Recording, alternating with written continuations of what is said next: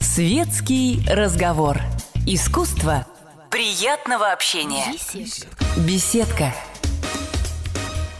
Мы рады приветствовать всех тех, кто в данный момент с «Комсомольской правдой». Меня зовут Арташес Антонян, и это «Беседка». У нас сегодня в гостях писательница и общественная деятельница Мария Арбатова. Здравствуйте, Мария. Здравствуйте. А, ну, наверное, первый вопрос достаточно традиционен для бесед а, такого рода. А, вы пишете книги, пьесы, работаете над киносценариями, переводите. А, но в то же время вы находите время на... Ну, переводы же у вас есть? Нет. В деятельности? Нет. Ах, это как бы большая как ошибка. Же умудряются обманывать иногда. Это ошибка Википедии, с которой я никак не могу справиться. Просто действительно была одна книга моего брата-англичанина, а, в которой с дуру написали, что я ее перевела. На самом деле я не знаю ни одного иностранного И вы не языка. приписываете себе это, в общем-то, в том числе достижение. Нет, у меня была рыба, из которой я сделала текст. Мгм. И все, и каждый раз, значит, мне Как приходится честно опровергать это. Но в то же время вы занимаетесь и политикой, и вот э, столько всего. Как вы находите время, и что вам ближе на сегодняшний день? И как вот это трансформировалось со временем? Ну, вы знаете, во-первых, политикой я не занимаюсь, потому что публичной политикой я последний раз занималась там на предпоследних выборах, когда баллотировалась в Госдуму, и с тех пор э, скорее занимаюсь общественной деятельностью, потому что и времени мало, и не вижу, в общем, э, ни одной политической партии вменяемой, на которую хотелось бы потратить силы и время, как я это там с дуру делала раньше. Я Вы прошла активно участвовали в политической ну жизни? да, я, у меня было четыре политических партии, из них в- в двух я была как бы отчасти лицом партии. То есть как бы первым, вторым, по крайней мере, такой этикеткой. Но это были маленькие, но гордые партии, они умерли своей э, смертью. Все они были либеральные. А вас что-то разочаровало в политике? Может быть, вы сейчас копите энергию для того, чтобы еще что-то организовать? Нет, я...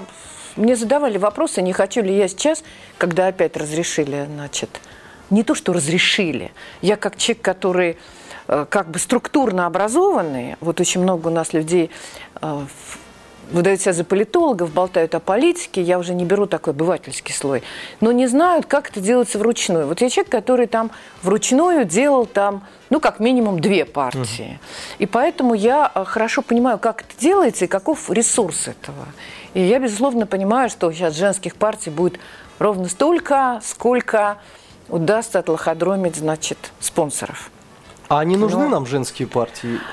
Э, Понимаете, нам нужна женская политика. Другой вопрос, что партия может э, быть серьезной, взрослой, эффективной, только если у нее есть серьезная политическая программа. Экономическую я имею в виду, как там политику как сконцентрированную экономику. А вот опыт создания женских партий в мире, их было штук пять, а, значит, показывает, что они э, как бы не ну, политически неэффективны. Они быстро вспыхивают, быстро гаснут. У нас тоже была вот такая как бы партия «Женщины России», которая не имела ни серьезного лидера, ни как бы политики, а, заточенной на права женщин. Она оттолкнула солдатских матерей, она не, не решила ни одной женской проблемы, и она опять-таки тихо умерла своей смертью. А почему что-то не получалось? Вмешивались мужчины? Почему тут мужчина? Активно. Ну, кто стал виной тому, что что-то не получилось? Ну, вы знаете, ка- как вам сказать, ну вот когда рождается нежизнеспособный ребенок, совсем нежизнеспособный, ни одна реанимация ему помочь не может. А а, как бы еще вопрос в том, кто повезет политическую партию в реанимацию, кому, кому это нужно. Поэтому сегодня я не вижу пока... Знаете, вот в России, с одной стороны, мы недовольны властью, с другой стороны, мы не меньше недовольны оппозицией. И как шутил, по-моему, Олег Митваль, а, что вот он обращается к Госдепу, пришлите нам уже из Америки уже нормальную вменяемую оппозицию, чтобы стыдно не было, да? И я это к чему? Я это к тому, что можно, а, зна- значит, забаивать любой э, тротуар, можно выходить, значит, колонной 150 тысяч, миллион 50 тысяч. Это не имеет никакого отношения к реальной политике. Реальная политика – это создание а, политических реальных э, инструментов, как политические партии. Но никто не готов сливать свою кровь в это сегодня. И даже мой любимый Немцов, благодаря которому я вообще осталась жива на выборах в СПС в 99 году. Поэтому вот Борис для меня священная корова. Какие бы глупости он ни делал, я все равно, значит, его люблю значит, двумя руками. У него никогда не было политической партии. Даже когда его сливали в СПС, а, значит, у него и у Хакамады были нарисованы на бумаге партии. Я уж не помню, как они назывались. Что-то молодая. И у Кириенко была такая же липовая партия. Вот. И та же самая проблема у Гудкова.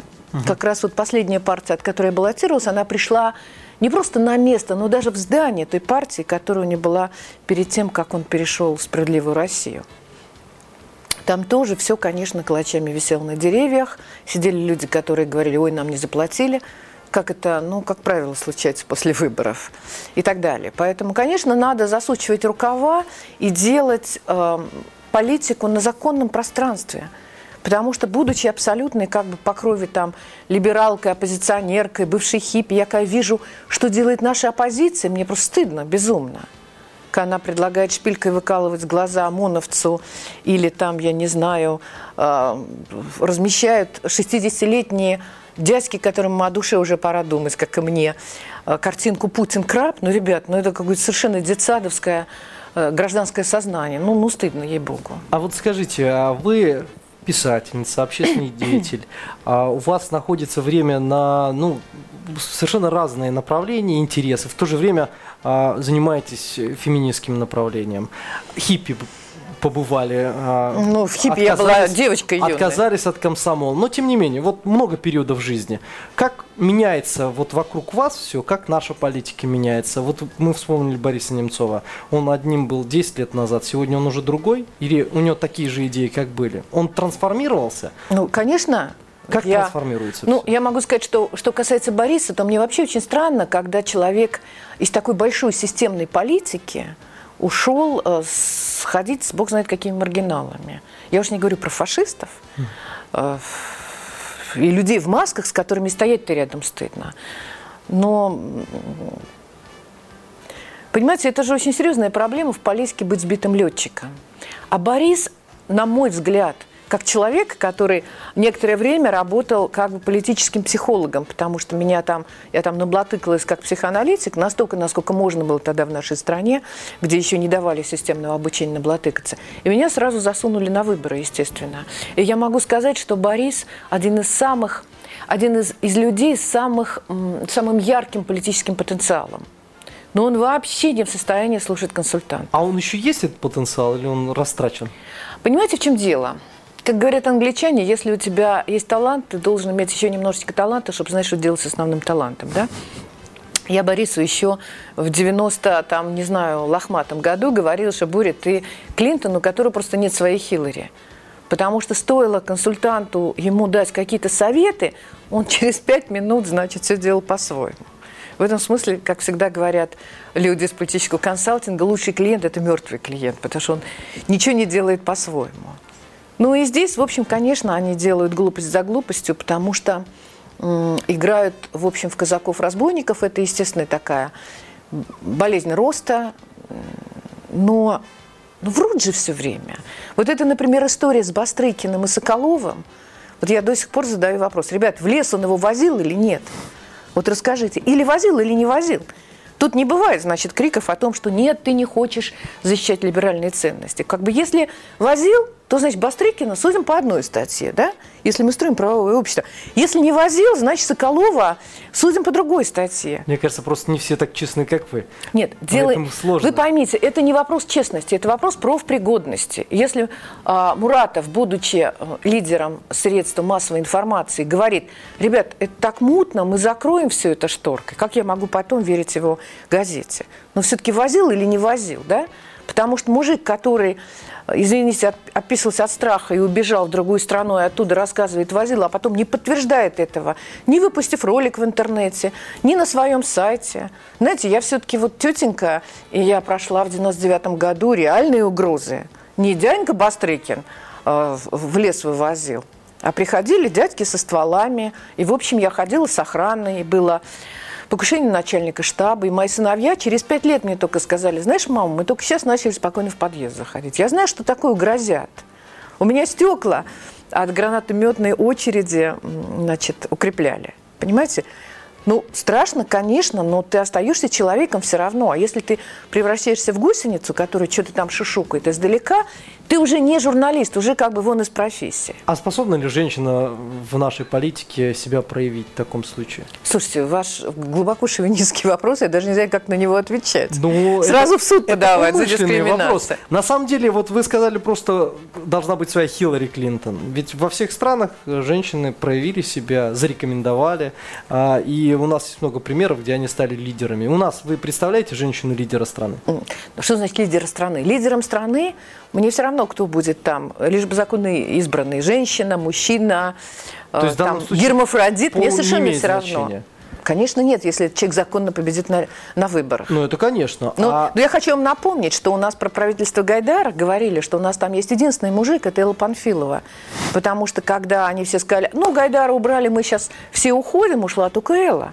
У нас много было историй с той же самой Галин, Галиной Старовойтовой.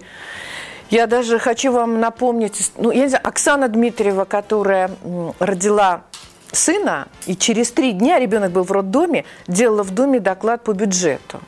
Я могу привести в пример не только Тимошенко, которая там всем э, мужикам в большой политике даст просто фору. Я вспоминаю Ветренко, украинскую, которая стояла, выступала на выборах, и у нее в ногах взорвалась бомба. И мужик э, сразу бы впал в запой и так далее. Она отряхнула и сказала, суки, юбка новую испортили. Взяла сумку и пошла дальше, на следующее выступление. Поэтому разговор об этом неуместен. А почему тогда э, не дают себя проявить вот в таком объеме? Вот Ангелы Меркель у нас нет, Маргарет Тэтчер тоже вроде как бы не появилась. И э, даже такой там, как Хиллари Клинтон, мы не видели. Ну, смотрите, значит, такой, как Хиллари Клинтон, я всегда говорю, что если бы Хиллари занималась своей карьерой, она бы давно была президентом. Но она ну, чуть-чуть вбахивала... Ну, как чуть-чуть не хватило? Она вбахала всю свою жизнь мужа-придурка, да? который, стоило ей оглянуться, испортил всю карьеру этим вот овальным моральным кабинетом. Да? Поэтому лучше бы она сама была президентом. У нас есть некоторая сложность, которую вот мы анализируем. Дело в том, что наша экономика в основном углеводородная. А в тот момент, когда дяденьки хапали себе недра, тетеньки, тетенек не было в номенклатуре, они не могли конвертировать свои заводы, пароходы и вышки в... У нас что? У нас директор «Газпрома» становился хозяином «Газпрома» и так далее. Вот. Они в это время стояли в очередях, меняли там колготки на детское питание и там еще на, и на лекарства. Пропустили волну? Безусловно, потому что до сих пор у нас в большой политике как бы в большом бизнесе сидят люди, которые успели подойти к ресурсу именно тогда. Мало времени прошло, 20 лет. Их замещают их дети. Вот вы посмотрите, у нас второй эшелон. Это дети. Как бы это неплохо, не хорошо, это реальность. Но, естественно, там, где это э, в рамках законодательства, да. То есть в ближайшей перспективе в этом плане что-то изменится, в плане, может Конечно. быть, насыщения женщин. Конечно. Но их же достаточно сейчас и э, в политике, в Госдуме.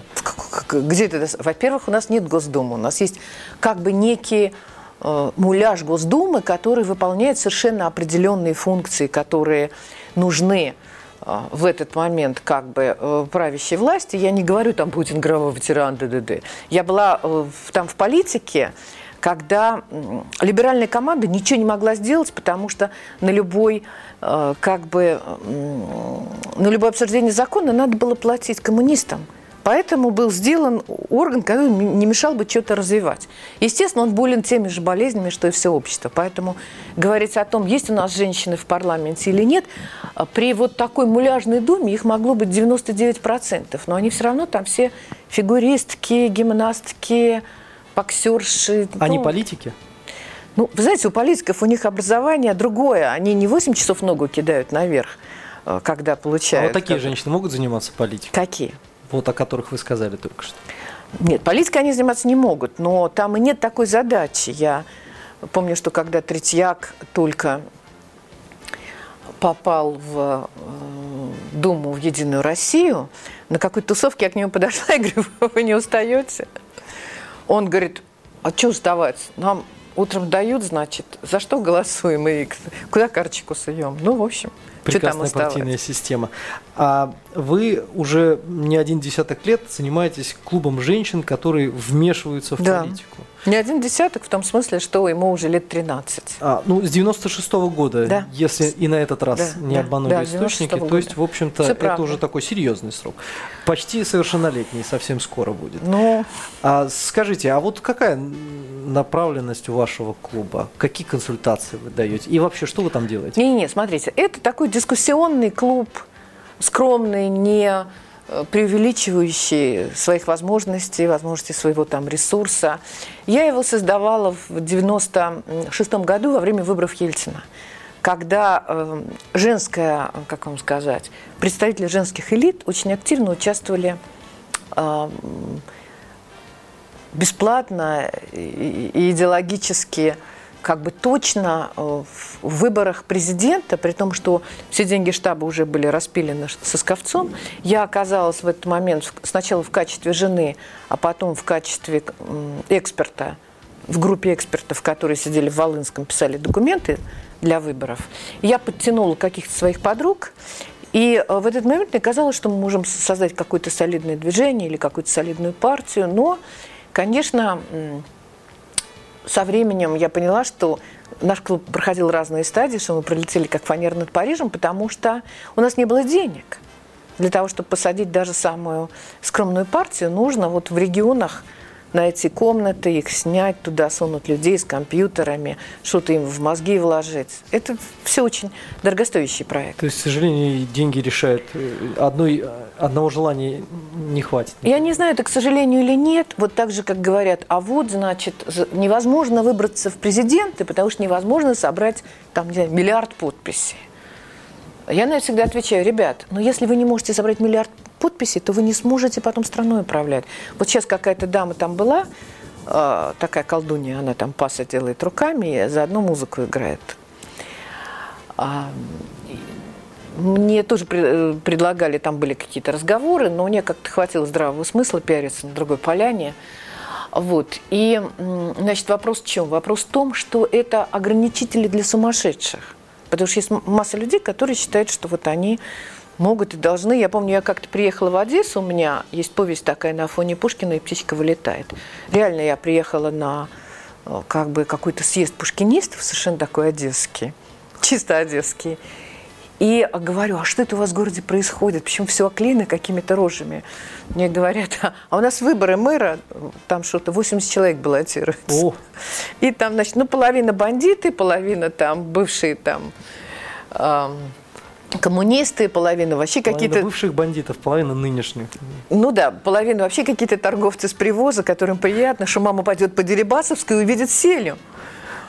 Вот, поэтому, значит, э, безусловно, должны быть какие-то вещи, и партию должен создавать не тот, кому хочется там. Я э, помню, у меня была, я была сопредседателем партии прав человека, была выставка а, в Манеже партии себя, вот как там сейчас разные киоски, да, у нас был самый, у нас вообще не было ни копейки денег, но о нас написали все, потому что мы поставили два голых манекена, одному повесили пистолет, ну, зажигалку на грудь, написали, что в армии э, погибает, по сведениям там, по их же сведениям, каждый десятый в мирное время. То же самое было. Ну, сейчас, слава богу, это снизилось, но все равно Айдану и я не, больше всего ненавижу, особенно как мама мальчиков, призывную армию. Про это тоже можем поговорить. И там у нас была девочка, что-то в красной косынке, тоже как бы голый манекен. И еще там у нас, что особенно позабавило всех, заставило написать все про нас, у нас там была стеклянная ваза, языки полные презервативов. Все приходили, и мы говорили ЛДПРу вне очереди, чтобы они не размножались. И об этом написали, естественно, все. А скажите, а вот нынешняя ситуация политическая, у нас до перерыва буквально две минутки. Я понимаю, что времени, наверное, мало, uh-huh. чтобы выразить свое мнение по этому поводу. Но тем не менее, как в вашем клубе эта ситуация обсуждается? Как вы думаете? Вот все эти марши, все эти движения. Сначала а, так массово они все пошли, потом начали откалываться, разделяться. Вот что вообще происходит, по вашему мнению? Нет, происходит то, что называется рабочий момент. Угу. Значит, средний класс – наелся, наворовал. Когда люди, биографии которых на виду выходят э, на Болотной площади и кричат, значит, мы против партии жуликов и воров, естественно, умираешь от хохота, потому что это называется, я столько знаешь, меня пора убивать, да? А вот, ну это все нормально, это все как-то кристаллизуется, превратится в реальную политику. Ну, скажем так, болезни роста. А какие перспективы у этих э, товарищей есть? Нормальные перспективы. Часть из них, наиболее вменяемая, пойдет в политику. Наименее большую, вменяемая. Сказать, да? Ну, вы знаете, это всегда очень трудно. Очень трудно сказать, знаете, даже если э, приходит человек с, э, к политическому психологу с чемоданом денег и говорит, сделайте меня губернатором, его пропускают через тесты и говорят, знаете, вот, вот это уберите большую часть, оставьте там 500 тысяч долларов, и мы вас сделаем председателем законодательного собрания, потому что у каждого есть свой ресурс. Скажите, пожалуйста, есть много вариаций книг на тему женщины, которые изменили мир. Кто-то сотнями их, этих женщин насчитывает, которые изменили мир. Кто-то ограничивается меньшим количеством. Вот если бы вы назвали, не знаю, тройку женщин, которые, по вашему мнению, изменили мир. Ну, вы знаете, мне вообще кажется, абсолютно дискриминационной сама формулировка «женщины изменили мир». Женщины как бы вместе с мужчинами в течение всей истории человечества все меняли. Другой вопрос, что сексистский миф, он как бы отводил им другую совершенно роль. И тут, может быть, проще говорить о России, и проще вспоминать, что там, я не знаю, женщины в России. Я не говорю про какую-нибудь княгиню Ольгу, да, ага. которая там войсками командовала. А вот базово женщины в России э, начали заниматься политикой. Э, при этом они и до этого меняли мир, э, каждая вот на своем месте. Но базово они начали это делать до революции в террористических организациях, где было 45% женщин. Все они были лучше образованные и более высокого сословия, чем их коллеги-мужчины по партиям. Все они там бегали с пистолетами, стреляли там по разного рода ненравящимся им представителям властных элит, а, а потом пришли там три великие женщины, Александр Калантай, э, Инесса Арманд и Елена Стасова, которые поменяли вообще как всю структуру гендерную в нашей стране, не только там для себя, для женщин, сделав как бы э, возможность женщинам там рожать в нормальных условиях, там работать, э, получая равную зарплату и так далее, но и они поменяли саму идею института брака. Они отменили идею как незаконно рожденных детей. Они реально поменяли мир.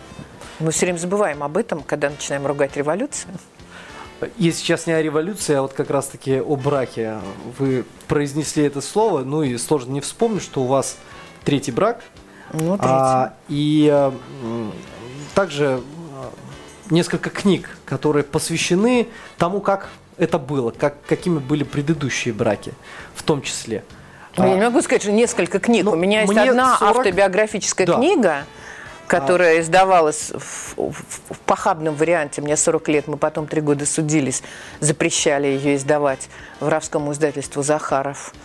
А в чем и... там проблемы были? Что Захаровым? Ну, а... жулик, денег не платил, сделал безобразный макет. Угу. В одном слове было 18 опечаток, ну и дали А если о содержании сейчас? Насколько... Нет, о содержании она потом переиздавалась в меняемом виде, который назывался «Прощание с 20 веком» или «Мне 46». Мне 40. Вот сейчас ее нет просто времени переписать, уже с прицелом на то, что мне вот сейчас скоро будет 55, и уже тоже там что-то интересное произошло.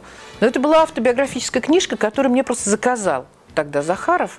Это не то, что вот у меня была идея, я сейчас напишу про всю свою плавую жизнь. И вот, э, естественно, я считала, что это такая, в общем, задача-то миссионерская, написать правду об изнасилованиях, там, не знаю, о проблеме э, сексуального, там, сексуальных домогательств. Вообще о том, как э, там красивая женщина приходит в мир, пытается социализироваться и что ее ждет. А вот как психологу, э, насколько тяжело было открываться самой?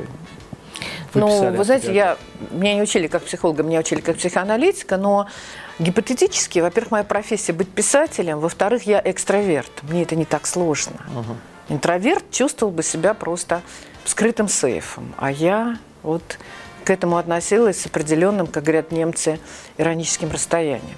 Я прочитал несколько цитат, которые характеризуют причины э, распада предыдущих двух браков. А, но сейчас не о цитатах хотел бы как раз-таки поговорить, а, может быть, и их несколько переиначили, а о том, а что вы цените в мужчинах? Что вас может отвернуть, а что вас может восхитить? Ну, некорректно поставлен вопрос. В мужчинах, которых, значит, я, как это сказать, вытаскиваю в свою жизнь э, как мужчин, как объекты сексуального потребления так. и субъекты, или как мужчин э, друзей, потому что, в принципе... Вы, э, вы вот разделяете как-то нет, вот ну, все это. Вы задали вопрос, из которого, значит, как бы непонятно... Мужчина, который может быть рядом с вами. Я, Нет, я ну это не любимый, знаю, любимый мужчина, и я могу сказать, что, не знаю, что там у вас с цитатами, я очень нежно дружу со своими э, бывшими мужьями, и я их ощущаю братьями. Они там, не знаю, на всех семейных торжествах главные как бы гости со своими новыми женами, мною одобренными. То ну, есть вы их это, одобряли? Это очень близкие люди. Нет, ну, там, первого мужа я просто познакомилась с его женой, когда мы уже развелись, я поняла, что это то, что ему надо. Вот. А второй муж, я у него была пятая, сейчас у него седьмая жена, тоже очень милая девка. Но при этом у вас браки длились э, такое приличное количество лет. Первый 17? Ну да, первый 17, второй 8. И сейчас у меня 8, вот уже в третьем браке. Так что же вы цените больше всего в мужчинах? Ну, я не знаю. У меня была такая идиотская цитата в молодости. Я говорила, что мужчина должен быть породистый, молчалив. У меня действительно все мужья аристократы по происхождению. Причем по восходящей, последний даже принц. Вот. И тогда кто-то пошутил из моих знакомых, что тебе надо выйти замуж за королевского пингвина. Вот. Ну, я не знаю. Я могу сказать, что все три мои мужа совершенно выдающиеся люди, очень талантливые, очень красивые, очень адекватные. А, очень много давший мне для развития. Первый муж вообще просто как бы как бы еще и отец моих детей, которые сами себе прекрасные. А все же хотелось бы насчет фразы, которую э, я вычитал, угу. поинтересоваться, принадлежит ли авторство этой фразе вам. Оба мои развода ну, оба свои разводы вы назвали социальными. Да, да, это правда. А, с первым мужем мы развелись в 91 году, когда полетели все советские браки. Люди еще не понимали и еще не, некому было консультировать, потому что люди, заключавшие браки в пространстве совка, переносили как бы основные обязательства на государство, а когда, значит, все это стало принадлежать им – вся семейная полена ответственности, то, конечно, они растерялись, потому что они по-разному вписывались в новую реальность. Почти все браки, которые тогда вокруг меня были, они рухнули. Потому что там один вырвался, другой деградировал, ну и так далее. И не смогли удержаться? Как правило, люди не смогли. Или браки деградировали, или они разошлись. Но вот у меня, э, поскольку все мои подруги были женщины очень активные, мы же дружим с такими социально близкими, то они все очень сильно оторвались от мужей. И вот те, кто вовремя не развелся, они пришли просто к катастрофической ситуации, когда мужей надо было как-то вот то ли водителями делать, то ли охранниками, вот те, кто бизнесом занимался. Ну, конечно, это кончалось для, для мужей там запоями, комплексами. А второй бар, брак? А второй брак у нас распался из-за выборов 99 -го года, потому что мой муж был в команде. Э, он был тогда в штабе, он из гайдаровской команды был, он был в штабе, заведовал идеологией, был в службе помощников президента. Э, парадокс заключался в том, что не он меня втянул в политику, наоборот, для него это было несколько неожиданным. Вот. И я считала, что он должен просто всех своих дружков, там, не знаю, порвать и так далее. Он считал, что я что-то не так делала что я себя вела не, не по правилам. Но на самом деле меня команда Гайдаровская сдала, просто сдала бандитам в чистую. Я считала, что э, я была очень опасным конкурентом для Михаила Задорнова, который был бывшим министром финансов. И апофеозом нашего брака была история после выборов, когда он пришел с какой-то телепрограммы, искал, вот там было там Иванов, Петров и Задорнов. Ну, там, я говорю, ты чем ему пожал руку этому подонку? Да, сказал он. Все сказал. Все, все, все, все, все. Ну, остальное уже было такое Но, тем не менее, сейчас вы общаетесь. Да, но я хочу сказать, что у нас с ним произошло перекрестное опыление. Я после этого долго занималась политикой, а он окончил как второе высшее а, и, и получил профессию психоаналитика, и сейчас он считается просто Олег Вит и просто звезда психоанализа. Как, как удачно все сошлось. Ну, я не знаю, удачно, неудачно, но жизнь, она вообще щедра как бы на такие вещи. И он практически порвал с той командой, потому что он человек э, более медленных реакций, ему нужно было время для того, чтобы все это в нем отстоялось, чтобы он увидел это все, потому что он с молодых ногтей вот с этой командой тусовал. Он, в этой команде был один из немногих людей, которые ни разу не слили за деньги информацию, ни разу ничего не распилили. Вот ему сейчас 62 года, он снимает квартиру. Понимаете? Они все ушли олигархами. Но зато он остался чистым, честным, э, и до сих пор он их всех выглядит моложе, красивее, внутренне состоятельнее и так далее. Ну, можно понять, почему он так ценится в вашей жизни в том числе, раз вы до сих пор общаетесь и э, цените то, что вот этот обмен опытом состоялся. Хорошо. А, хотелось бы, может быть, несколько позже о вашем нынешнем браке, о детях. Чем они занимаются? Вот они многое видели в своей жизни, а, родители разным занимались. Они как-то выбрали свое направление? Ну да. Ну, мои сыновья уже очень взрослые люди. Близнецы Петр в сентябре, и Павел. Да, Петру и Павлу в сентябре будет уже 35 лет. А, значит, Петр, культуролог по образованию, кончил аспирантуру по философии и занимается, с одной стороны, архнадзором, он координатор архнадзора, с другой стороны, он главный редактор такой есть портал в интернете такой густо интеллектуальный, называется «Четвертый Рим». Это его портал, он его создал, он его главный редактор. Это портал о развитии городов будущего. Философия, культурология, архитектура. Вот. А Павел, а, значит, совершенно э, удивительный а, психотерапевт, который занимается редким направлением в нашей стране, это регрессионная терапия, грубо говоря, отправляет людей в прошлые жизни, они оттуда вылезают здоровенькими. Но это абсолютно такая вот уже сегодня э, такая, как вам сказать, э, не маргинальная, а глубоко такая клиническая терапия. Одна из самых эффективных, коротких, легких – и комфортных для клиента. А насколько они похожи или насколько они отличаются? Вот по описанию очень даже отличаются сейчас. Ну, они монозиготные близнецы, то есть внешне, там, скажем, в школе их были такие тупые педагоги, которые их не могли различать, из-за этого были некоторые конфликты. Вот. Я не могу, я не могу, мне кажется, они такие разные, но люди, конечно, часто здороваются с одним, как с другим, хотя у них разный вроде бы имидж. И они вот по психодинамике, они такие немножко разные, они когда играли. Был период, когда они занимались э, профессиональной музыкой. У них была замечательная группа «Инки». Слава богу, что она рухнула. А просто их папа оперный певец, а это кровь не водится. И, в общем, я считаю, что их мозги вот должны были вот переносить пользу в другом виде спорта. И вот, слава богу, они сейчас жизнь свою это доказали.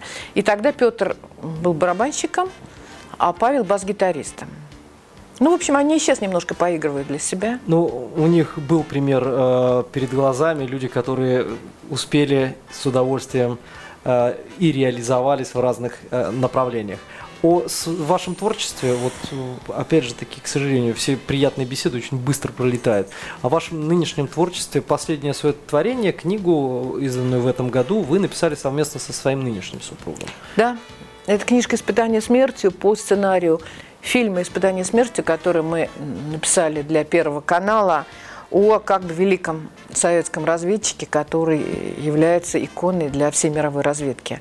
Алексей Козлов, тфу -тфу -тфу, к счастью, этот человек, стучу по деревянному, жив и более-менее здоров, ему удалось предотвратить гонку ядерного вооружения и, может быть, спасти планету. Это очень долго объясняет, каким образом я оказалась вот на этом поле разведки. Еще сложнее объясняет, почему, значит, со мной о разведчике писал мой муж, который вообще гражданин Индии, 25 лет живет в России и не берет гражданство, потому что значит, э, считает, что его родина Индия, в отличие там, от всех колбасных иммигрантов, которые хоть тушкой, хоть чучелом готовы значит, присосаться к любой экономической системе более эффективные, чем, значит, на родине. Вот. Но в целом я продолжаю писать книжки, и вот сейчас, может быть, наконец мне удастся закончить большой-большой роман, который, кстати, тоже упирается в 90-е годы и кончается примерно 96-м годом. И главная героиня его, телезвезда, а, такой как бы символ России, девушка из провинции, такая роскошная блондинка, которая становится там символом России. Когда мы сможем его прочитать? Ой, не знаю, большой очень. Не знаю. Я ему сопротивляюсь, он мне сопротивляется. То есть он давно написан, я не могу просто сесть. Но мы не сомневаемся в том, что э, вы победите это сопротивление в самые ближайшие перспективы, и мы сможем это прочитать. Вам большое спасибо. Сегодня в нашей беседке а, была писательница и общественная деятельница Мария Арбатова. Очень приятно было вас видеть. Спасибо.